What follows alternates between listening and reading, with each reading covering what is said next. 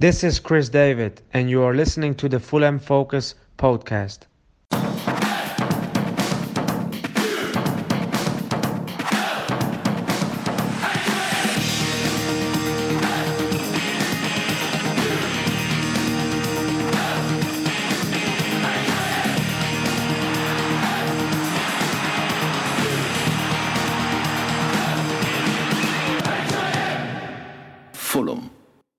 Welcome to the Fulham Focus podcast. My name's Matt Boisclair and we're here to look ahead to Fulham's next game under the Craven Cottage lights on Friday night as Jonathan Woodgate's Middlesbrough visit West London.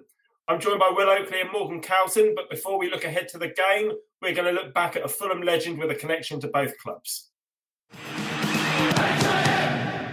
Fulham. Right, so our former Australian international goalkeeper Mark Schwarzer was a model professional on the pitch for Fulham. Having spent 10 seasons with Friday night's opponents in the northeast of England, he left Middlesbrough to join the hordes of Australians in West London, where he would be Fulham's undisputed number one for 5 seasons. I'm going to come to you first, Will. What did you think when Mark Schwarzer signed for Fulham? Well, I can't remember that much from when Schwarzer was at the club, but what I can remember was him saving us a lot of times, because players seem to just, let forwards through, and any other keeper would have let that in, but somehow he managed to pull it off. And honestly, the amount of faith that our defenders must have had in him must have been unreal. Yeah, he did breathe confidence through the team, that's for sure. So he signed for us in 2008. So how old would you have been then? 5. Oh, what? You can't remember? Well, fuck you, Will. Disgraceful. All right, Morgs, what about you? You must remember it being a tad older. Being a tad older. I think, at the time when we did sign him, it was, it was off the back of the Great Escape. We knew things had to be changed dramatically to make sure that we didn't have a similar season. And I think, bringing in a keeper of that quality, who had done, spent the last 10, 11 seasons at Middlesbrough, it was, it just showed that we had the intention of really solidifying our back four. And obviously, having brought in Hangeland's partner Hughes, and it started sort of gel very nicely towards the end of the season, just adding that extra element with Schwarzer at the back, it really helped. And, it's fair to say that we haven't really replaced him since. A club of our size, though, arguably might get one or two great goalkeepers in our lifetime, but we had Van der Sar and then we had Mark Schwarzer very quickly afterwards. So in a lot of ways, we were blessed with goalkeepers, weren't we? As you and I I was going to say grew up. I guess we were already grown up by the time Schwarzer joined, but you know what I mean. Well, I had Tony Lang as the first keeper I ever saw play, so that was slight improvement on that. But yeah, it's kind of I think as well. We spoke a while back about Mike Taylor. He was a quality keeper as well, and we sort of went from Taylor to Van der Sar, and then obviously there was a bit of a gap. We had a few people come in. Casey Keller was no mug. Anthony Amy was decent, but Schwarzer was kind of that next step up. And I think, we were very lucky to have him for 5 seasons. Obviously, there was interest along the way, Arsenal in particular. He could have gone to Bayern or Juve before he joined us. But apparently, they can guarantee him the number one spot. At Juve, obviously, they had Buffon, which is why Schwarzer left. Not Schwarzer, that's why Van der Sar left in the first place. Yeah. So, we were very lucky to get a keeper of that quality, especially after the season we just had. So obviously the club had been sold to him by Hodgson, by Alfired as well. So when we did get him, it was like, okay, great. This is another quality keeper who we need to keep hold of and not let it just be a stopgap like they had been for the previous couple of seasons.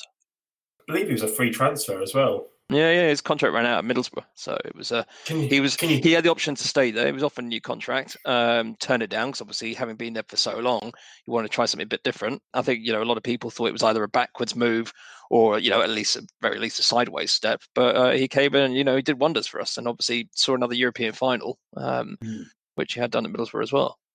Can you think of a better free transfer that Fulham had made? I can't. Jari Litmanen. Legend. Called. Of course, Jari Litmanen. Why not? No, that's a good one, actually. Who's that idiot we signed this time last year as well? The Serbian Markovic. Laser. Yeah. No, we signed him on a 6-month free, I think. Jeez, brilliant. He was. Where did he go? Did he go to another club, or is he kind of, you know? I think he's one of the cleaners at Motspur Park now. I don't think they would have trusted him to do that, mate. All right, well, Fulham finished 7th in Mark Schwarzer's first season, the 2008-09 season, where he was player of the season, I believe, for Fulham. What a first season for the club, and even more remarkable when you consider that he was back and forth for internationals with Australia. But he never showed a dip in form. I would come to you on this, Will, but you would have been 5 or 6, so I'm going to go back to Morgan for that. Not that early on. Well, you know, one of the things when you're playing sort of internationals for Australia, I mean, as well as the... As we've all done. I did it, you know. But one of the things they do, because they know how many European players, especially at that time, it's actually not so much this at the moment, but they played a lot of games over this side of the world. So because of the sort of the European influence on the squad, they had a lot of games, you know, a number of them at Craven Cottage or Loftus Road or wherever, or somewhere in Europe. So the players weren't having to travel 24 hours to get there and therefore, you know, screwing up the body clocks for long periods of time. But he did come in, and it was the immediate impact that he made. There was, you know, it was phenomenal. I mean, he came in and he played every game of that season. He kept 15 clean sheets from looking at some stats. And, you know, that's having just come off the back of such a terrible year to do something like that. I mean, obviously credit to Hodgson as well, but, you know, sort of having someone between the sticks that the defense had that much confidence in, you know, was something that we just weren't used to, having just seen, you know, Sanchez's football just before that. Yeah, quite. All right, well, I'm going to come to you now, Will, then. The Europa League run, it was a couple of years later. You may not remember it from the time, but you must have seen it since. His contributions to that incredible season, is there anything in particular that you can remember that stands out? And also the winning goal in the final from Diego Forlan. Do you think he might have done better on another day with that one? Yeah, I mean, it was unlucky. Obviously, I've seen all the goals, the highlights, but he, you know, to keep... Obviously, we didn't do that well in the first leg against Juventus, but we only conceded, I'm pretty sure it's 4-1 in the second leg, to only concede, you know, one to a team like Juventus in a whole 90-minute game. It has to be great for a goalkeeper to achieve that. Yeah, but that's the thing, though. To have a quality goalkeeper behind the defence, as I said earlier on, it breeds confidence into the whole team through the defence and into the rest of the team. And you can't turn your nose up at something like that. You have to acknowledge the fact that when you've got a great goalkeeper behind you, I mean, you know, I don't want to put any one individual down, so I'm not going to. But imagine, like... you know, Man City, if they had a crap goalkeeper in the team, they wouldn't be half the team they are. And their whole style relies on the fact that they've got this whole sweeper-keeper thing. Well, I think you need to look at Liverpool, really, don't you? I mean, where since Alisson came in and replaced Karius and Mignolet, the whole team's changed. Exactly. You know, it's gone... It's amazing how one player, you know, who for large portions of the game is fairly ineffective, can actually change a whole team. But it is the case. You bring in a quality keeper, and that is the case. But because if a goalkeeper doesn't have something to do for the whole game as well, but he's still alert enough to, in the 89th minute, pluck one out the top corner, which the top keepers do all the time. You see it every week. Then, you know, they're earning their money. They're winning the points. All right, Morg. So, any standout moments from the Europa League that you can remember? As we all know, I was living in Schwarzer's homeland at the time. But I think it's hard to focus on one player on that. I think, you know, he was just, the whole tournament was just amazing, even if I was watching it at 4:30 in the morning, and for the most part. But, you know, he, you know, I'm trying to remember bits. I think Shakhtar would have been one of those games where he was, at his best, because obviously they were coming at us in, wave after wave of attack. But he was just, in those situations, he'd done it before. He'd got to the Europa League final with Middlesbrough a few seasons earlier. And so he knew what level you had to play it against some of these teams, these sort of unknown teams. And he would have just been that calm, collected head, experience, very professional, and he would have, been able to sort of, put his mark on the team, off the pitch as well as on the pitch in the lead up and during those games. Put his mark on the team. I like what you've done there. Like what you've done. Yeah. It's late. Go on, Will. I was just going to say that I think what you're saying about off the pitch as well, he's such an experienced goalkeeper. And off the pitch, he must have, helped the team so much in the dressing rooms before the games and on the training pitch and in training. He sees the game from a different perspective. Goalkeepers do. And the fact that he's played at the highest level, it just must have helped so much. Yeah, I think so. And you hear him now in the media as well. You can tell he's a clever guy, and he's good to listen to when he's on the BBC as well. The one thing I can remember about the Europa League, I mean, there's not. It was over 10 years ago now, which seems ridiculous. But you don't remember the saves so much as you remember the moments of glory. Your Dempsey goals, your Bobby Zamora against Shakhtar, and Simon Davison's Oldenguera, etc. against Hamburg. But the one I can remember him saving a penalty in the group game at home against Roma. But then Roma did go on and score in the last minute. But one thing I've always wondered, and it will always be one of those what ifs, if it had happened. Had we held on and gone to penalties, I think he would have become a real Fulham hero that night. I really feel like we would have won that penalty shootout. Yeah. Want to keep that confidence there? I don't know. It's just one of those things where the whole Fulham end, it didn't look like we were going to go and score in extra time. But if we'd have got to the penalty shootout, I think everybody was kind of relying on that. And as we were walking out, we were going, we'd have won that if it had got to penalties. We won't ever know if we would have done, but I fancied Mark Schwarzer from penalties.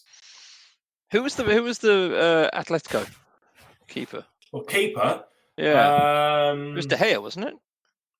Yes, I think it was. I feel like it might have been. Yeah, he's all right though, isn't he? I've heard of him.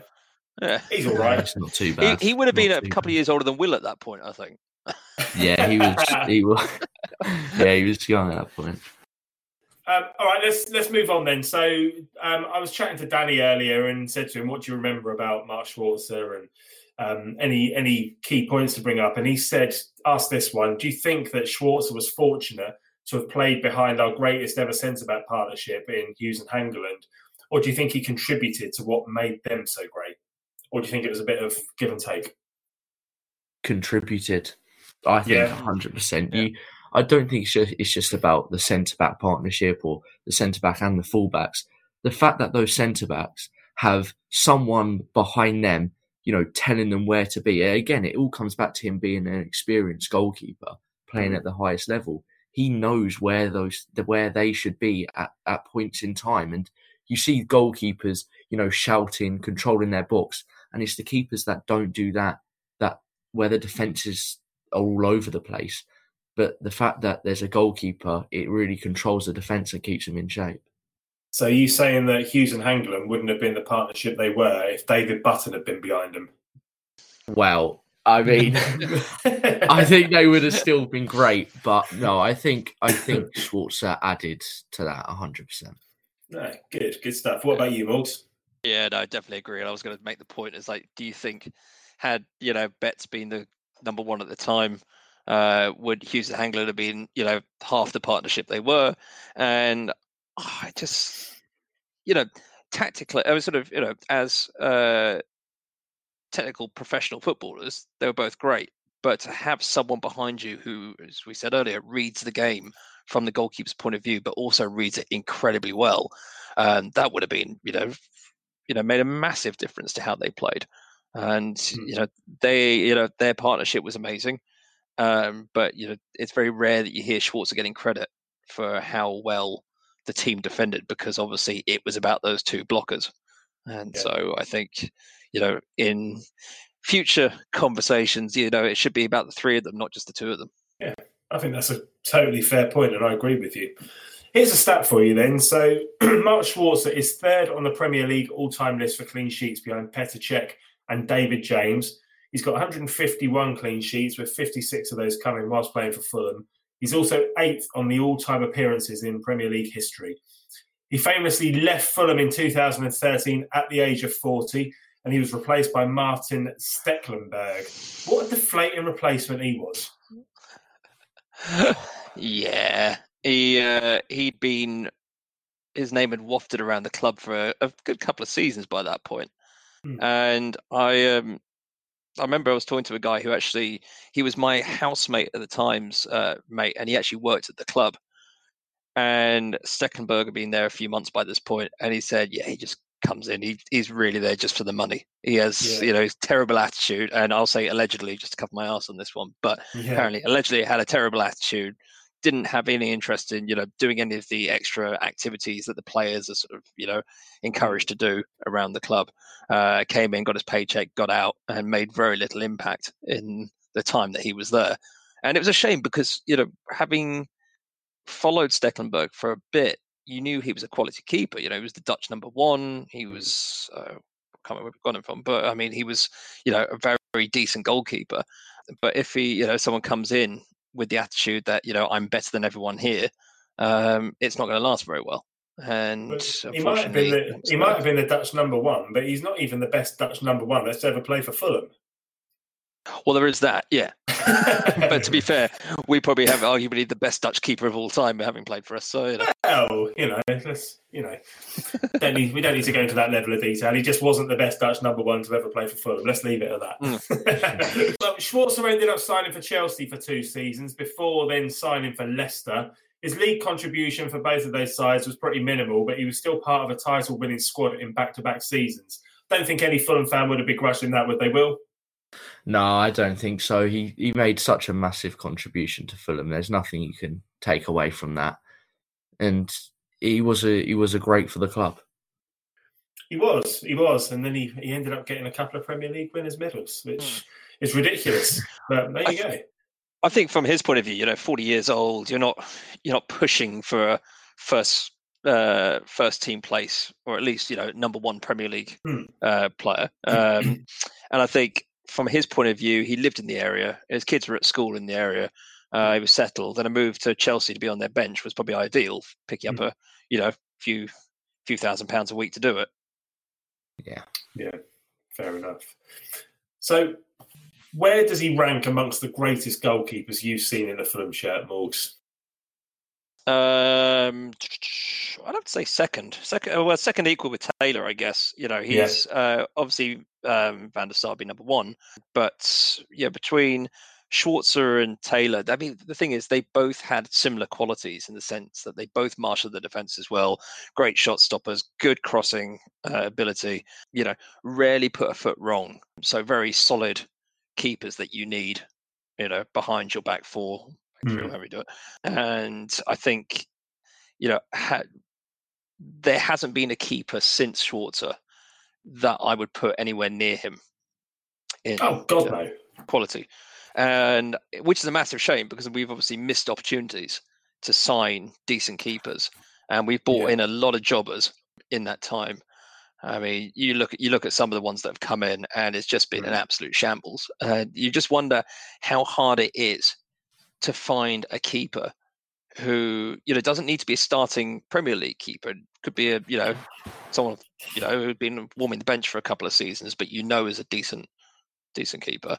But so far we've managed not to do it. And hopefully, you know, fingers crossed, touch wood, Marek Rodak is turning into that keeper. But I mean, you just have a look and it's like, okay, we need something quick because this has been one of our biggest downfalls over the last few seasons. It definitely has. I think I'd agree with you in that Van der Sar would be my number one Fulham goalkeeper of all time. I love Mike Taylor. He's one of my favourites ever. But I just think because of the Europa run, I'd have to put Schwarzer in second place and then Taylor third, because Mike Taylor, whilst he got promoted out of Division 2 and Division 1, both with over 100 points, it's a major European final, and he played a major part in getting us there. What about you, Will? well. I mean, I must have only seen Schwarzer for a season or two, but 100% he would, for me, actually seeing it would be Schwarzer. But overall, I think I would definitely put Van der Sar first from, you know, videos and everything. Historical archives. Exactly. That's the beauty of having such an age range on the show, though. You know, you get a variety of opinions, and that's what it's all about. So that's cool. All right. Well, he had 73 clean sheets and 220 appearances. Now I'm going to ask you to rate his Fulham career out of 10. Will, I'll come to you first. I'm going to have to say 9, to be honest, because, you know, he did well in the league coming in after everything that's happened, and then the Europa League run as well. Yeah, 9 out of 10. Top man. All right, and Morgs, what about you? Now, I remember when we had our Mike Taylor chat, and I'm pretty sure we both gave Mike Taylor a 10. We did, and I think that was very much because he was, you know, just such a character as well in terms of being part of that squad.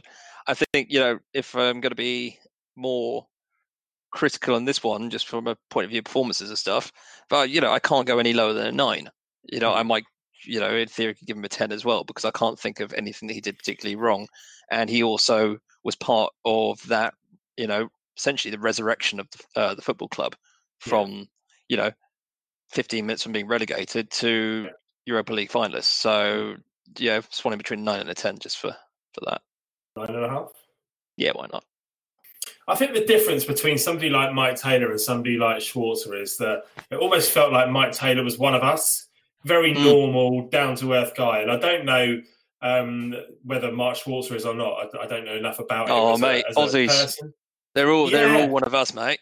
You know, they're all friendly, dinky-dye blue Aussies. I know. I think he does a lot for charity as well, I seem to remember. And I remember reading something about him and his wife. They've got a foundation or something. Might have made that up, but there's definitely something in it. You might have inspired him. Yeah, maybe. But my point was going to be that he was just a bit of a superstar. And that's how he came across, you know, an Aussie legend, been to the World Cup a few times, countless appearances for the national team. And that was the difference between them. But anyway, I'll get to my point. I'm going to give him a 10 as well. I can't give him any lower than a 10. I can't give him lower than Mike Taylor because, you know, he got us to a European final. So that's that. All right, that's Mark Schwarzer done. Let's have a look forward to Friday night's match. Fulham.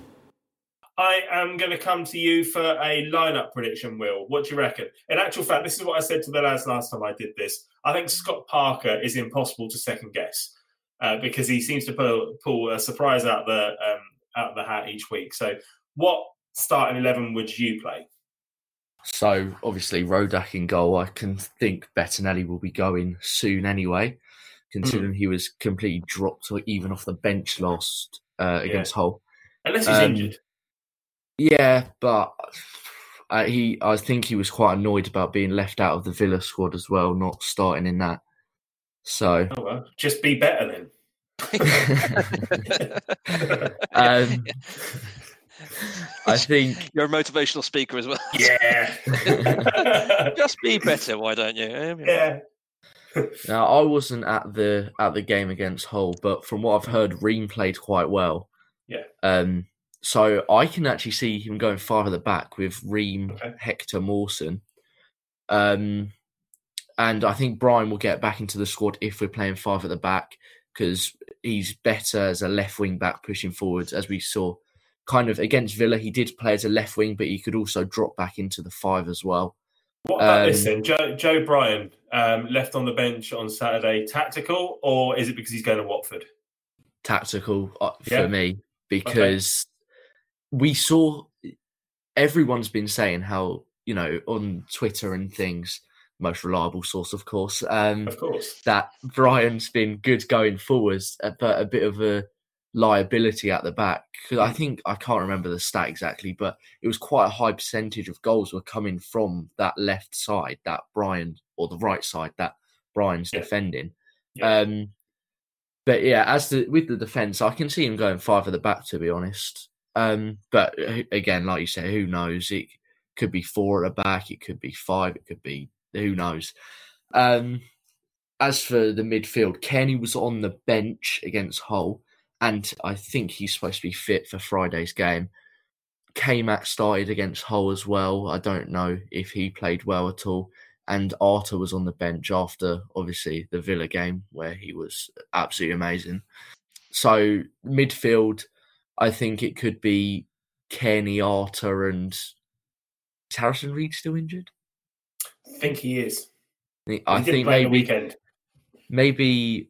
Maybe Arter Johansson Kearney, or Arter McDonald Kearney, or Onomah as well. Oh yeah, Josh. Who knows?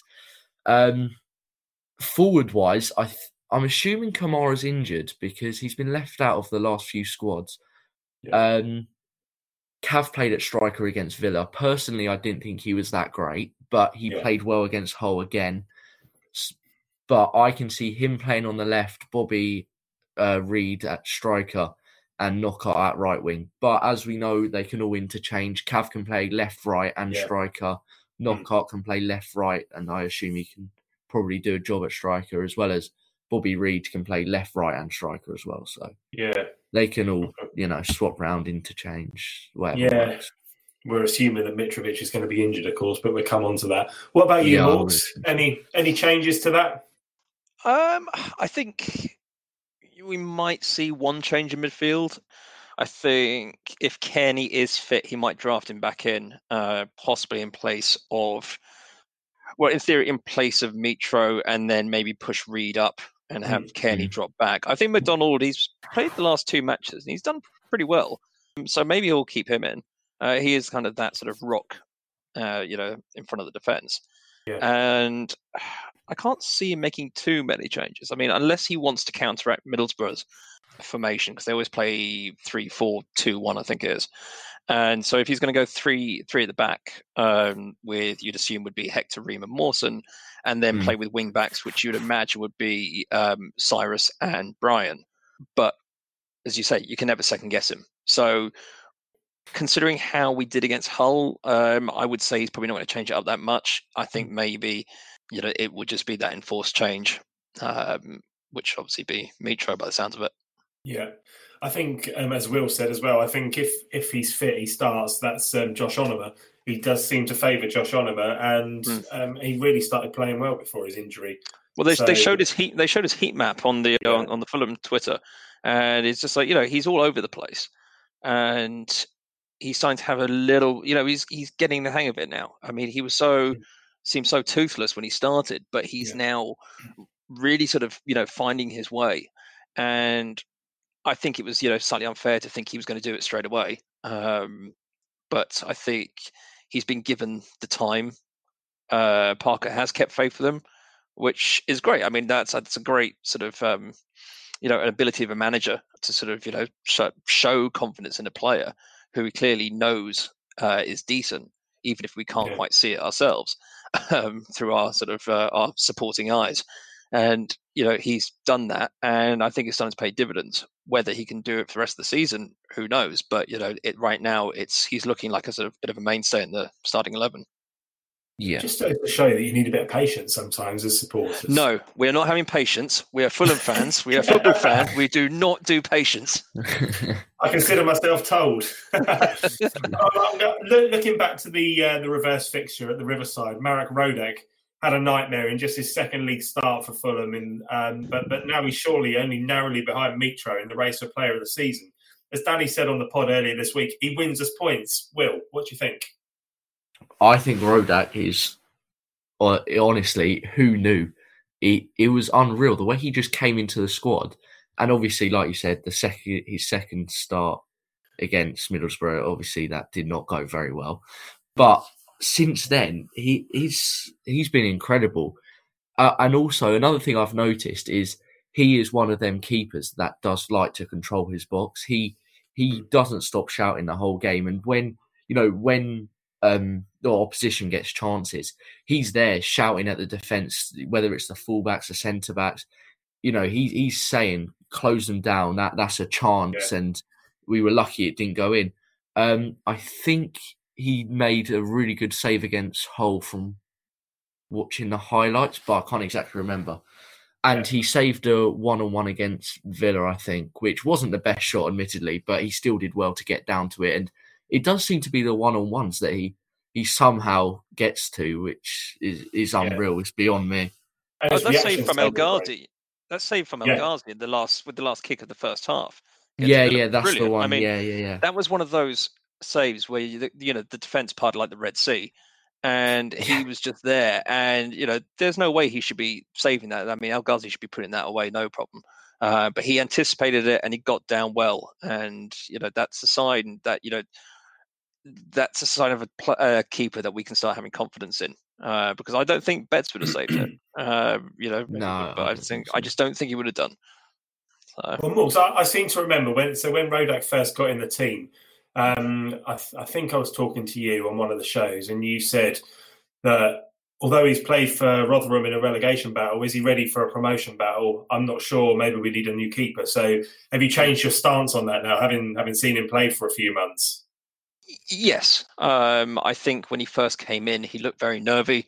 Obviously, 12 minutes into his second game, being sent off for what was a fairly rash decision, did not sort of fill me with a load of confidence, like, most people that saw him. And, playing for someone like Rotherham, when you're battling relegation or fighting for promotion from League One, is a very different beast to playing for Fulham, who, promotion is imperative. So it was whether he could settle in that quicker time. And, full credit to him. He has improved, and he's improved markedly in the sort of time that he's been between the sticks. And it's things like that that are so frustrating when you compare him to Betts, because Betts has not improved, whereas Rodak's come in, and in a short space of time, he's looking like he was made to be number one. And that's, I wish it was Bettinelli, because obviously he's been there for so long, and we were all expecting him to sort of become that keeper, but he really hasn't. Family connections, running around Wembley, waving a flare above his head. Yeah, exactly, all that jazz, but it's, Rodak has obviously taken that step up and really cemented his place in the team. I mean, all credit to him. Yeah, absolutely. And I was just going to say, his shot stopping is obviously amazing, but also his ball distribution is great. How someone can hit a ball that far with such little kind of it just looks like he's not putting that much force into it. Yeah, it's unreal, and he's tall. I think he's 6'5". I think, and he puts his body in the way. He's prepared to do anything. It's funny what you say about distribution as well, and how it looks like he's not making any effort, yet he gets so much distance on it. Whereas Bettinelli looked like he was making all the effort in the world and just always thinking going out for a throw-in. Yes, it's frustrating. There you go. I love Betts, don't get me wrong, but it's a marked improvement on Bettinelli is Rodak. Yeah. Okay. Well, let's come to the real nitty gritty then. The lads talked about this earlier in the week, but we haven't spoken about this yet. So let's talk about Mitro. We're assuming at this stage, we're recording on Monday evening, that he's going to be out for a while. How much of a loss is he? He's got, I think, 18 in 26 this season. We're going to miss him, aren't we? Of course we are. Yeah, for sure. I mean, I think we said on another podcast that we rely so heavily on his goals, and we haven't, as a team, contributed enough outside of his strikes. Mm. And if that doesn't change, then we're in trouble. However, when I was writing about the Villa game, I said, are these players playing with a bit more openness because Mitro wasn't there, being the focal point of every attack? It was almost like in the days of Berbatov, where the keep calm, give me the ball. Yeah. Whereas, with Mitro out, does that give Knockhart, Caballero, and even like Bobby Reed, or do we see Jay Stansfield, being our next super kid coming into the team? And maybe it isn't the sort of the worst thing ever. I mean, really hope this injury isn't serious and he's only out for a few games, but it would have taken a lot to get him on a stretcher. So exactly. You've got to imagine that it wasn't just a sort of scratch knee. It must have been something fairly serious. Yeah, I think it's ankle. Will, is it the end of the world losing Mitro? I don't think it's the end of the world, but yeah, it's a big loss for the next few games. I mean, he, despite not putting in, you know, great performances for us in the Premier League, he still scored a fair few goals in a very, you know, a struggling team, and I think he is Premier League standard player, and in a Championship team fighting for promotion, that is a big loss. But yeah, like you say, against Villa, we did play with more kind of fluidity. We weren't, you know, passing the ball to Mitrovic and he was holding it up and it was going backwards. We were, you know, playing over the top because we have the pace. Mitrovic is the best finisher in the team, which obviously is something we're going to miss. But maybe we'll create more chances because we can go through the middle more. Because obviously with Mitrovic, we tend to go out on the wings, get the ball in the box, or just, you know, anything like that. But maybe with Bobby Reed, Cav and Knockhart, if they're going to play, obviously, they can, you know, make a few more runs. And like I was saying earlier, they can interchange around and maybe make a few more opportunities, or if not, different opportunities. I agree with you. And I know Scott Parker said before that Bobby Reed is more of a central midfielder than a centre forward. But I just think having him playing through the middle, his movement will just pull defenders out of position and create space for others. Yeah. And I think having Kearney playing in behind him, he'll thrive off of that because there'll be more to aim at and more angles.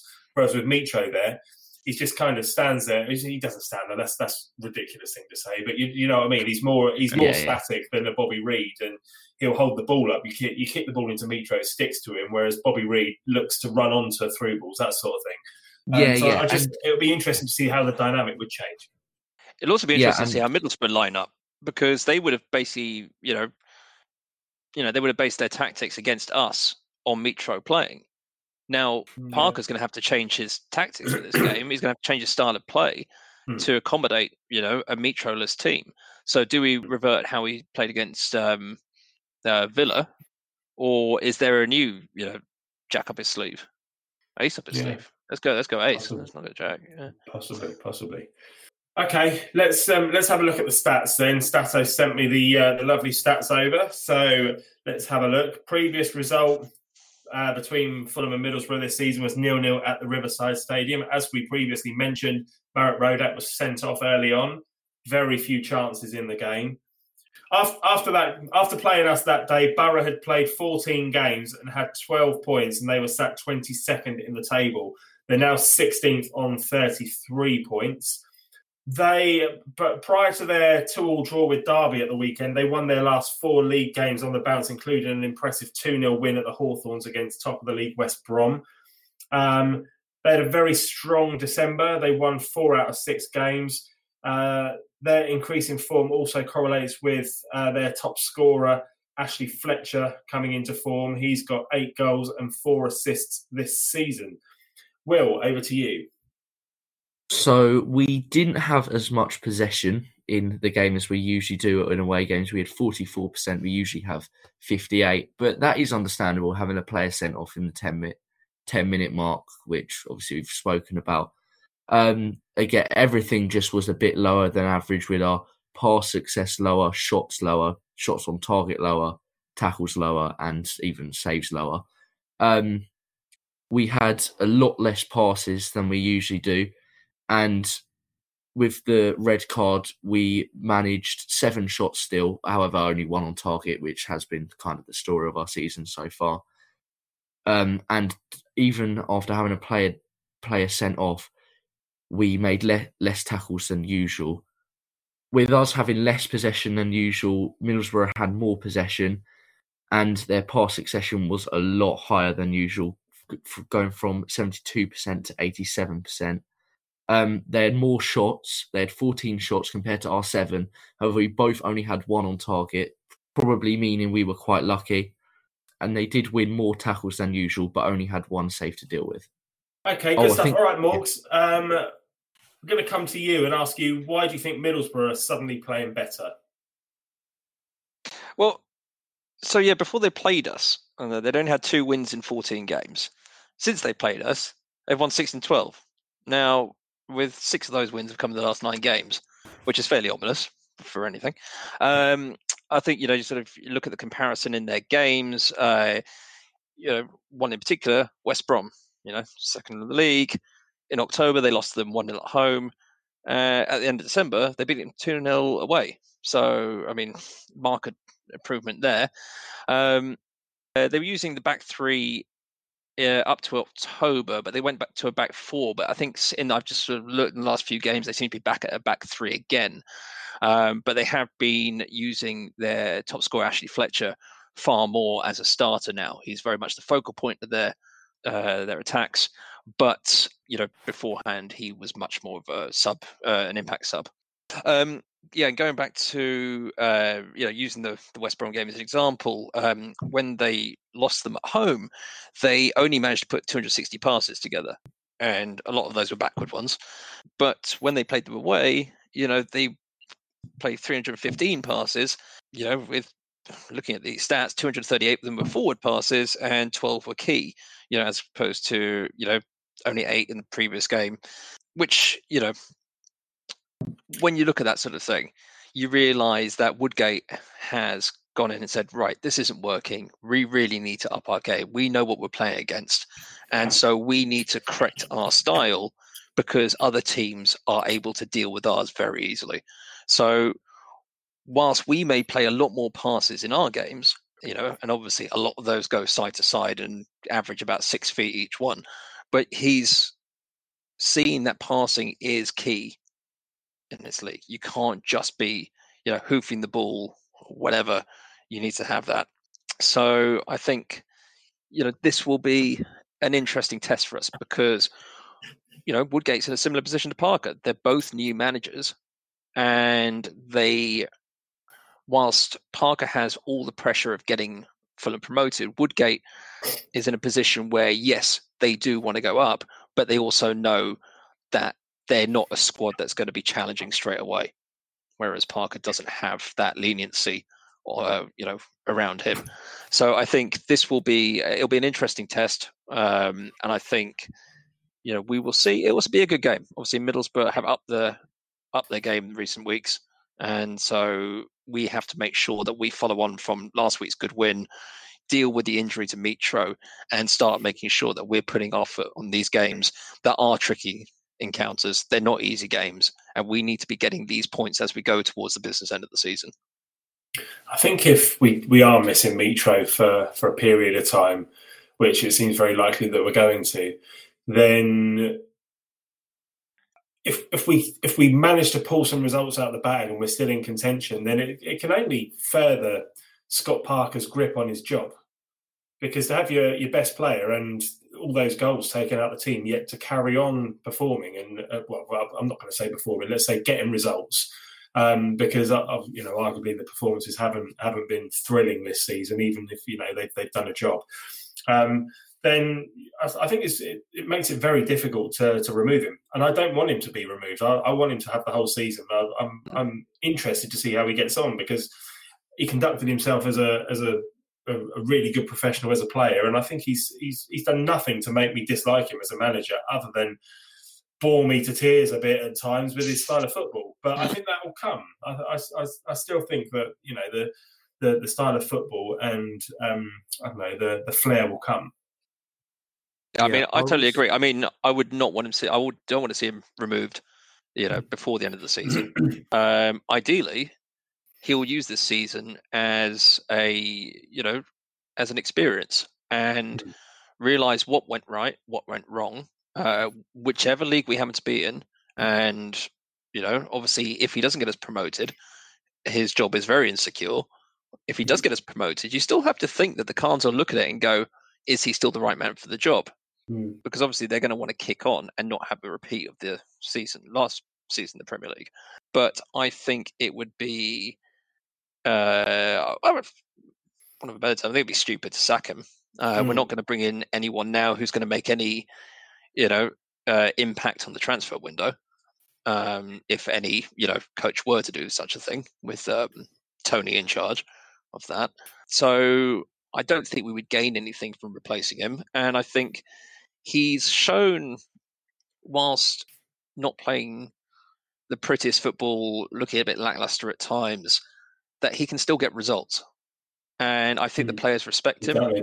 As you say, he's not sort of one of these managers that you look at and dislike. He's not a Pardew or a, you know, Pulis or anything like that. He's one of these guys that is so level-headed that you're sort of borderline boring. But he is, you know, he has a footballing brain, and you just hope that given the amount of time, well, given the time to sort of, you know, learn at Fulham, he will become a proper manager, a properly good manager. So fingers crossed that he is sort of allowed that time rather than, you know, sacking just on the whim. Yeah, I was going to say there was points where I was kind of not sure on Parker, and the one that stood out for me where I wasn't sure was the Brentford away game, because I went and it was, the performance was really bad. Like that's all you can say. It was really bad.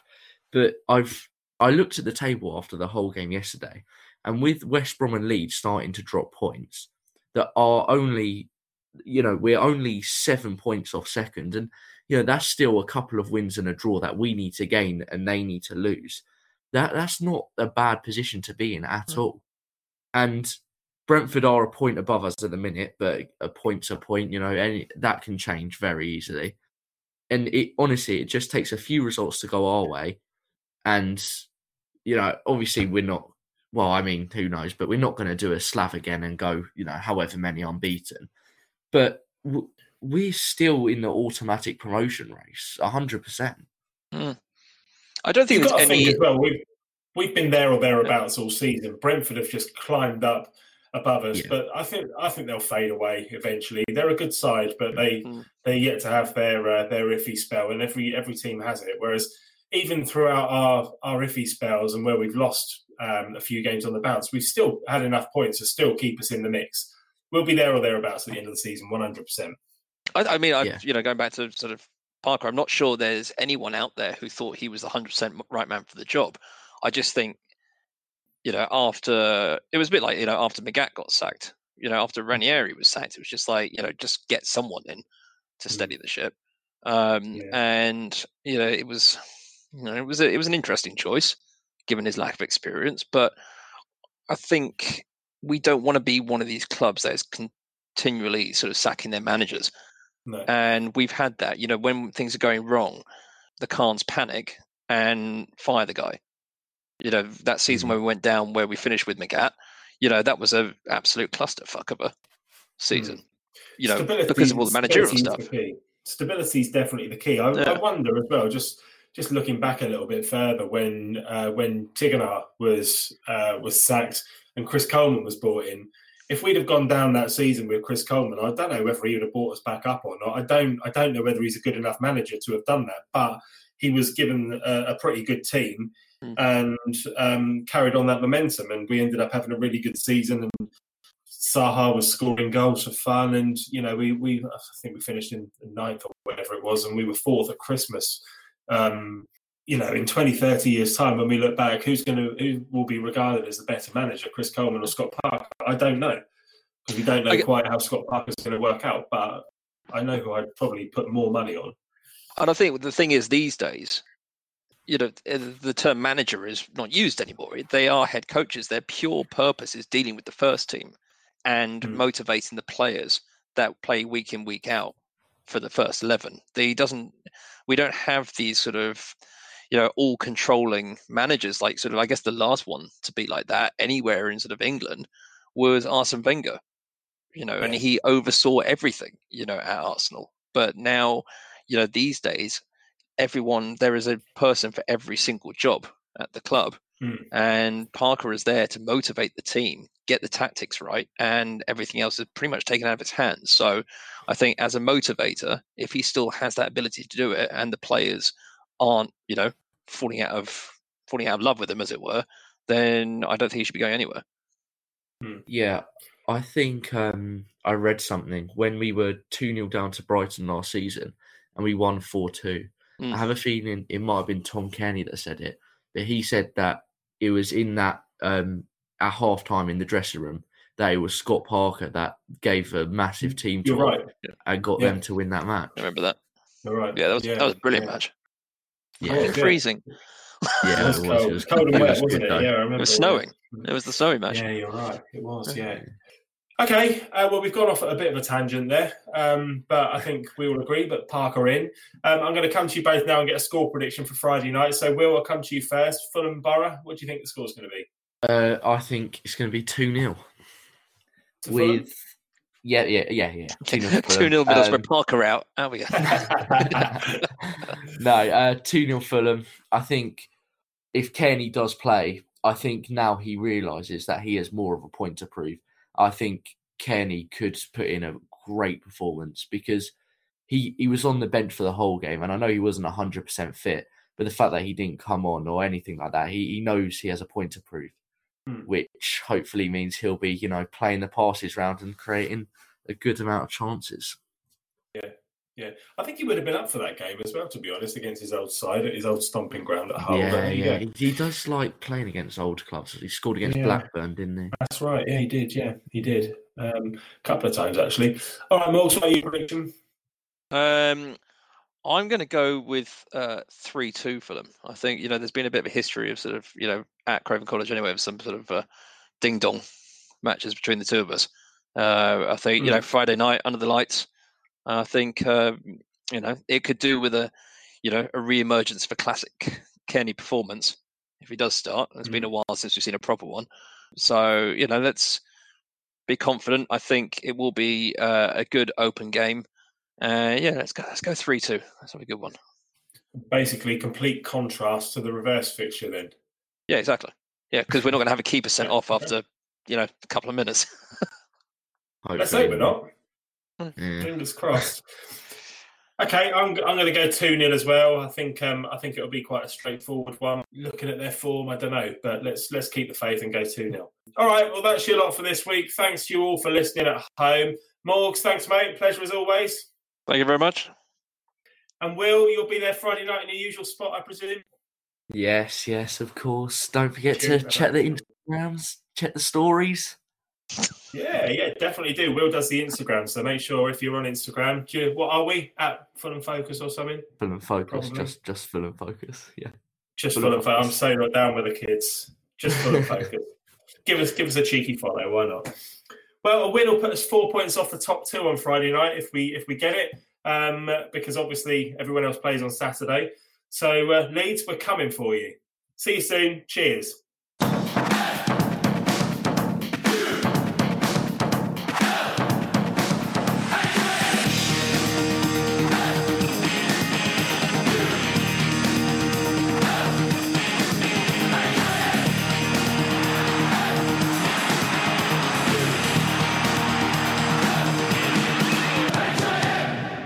Fulham.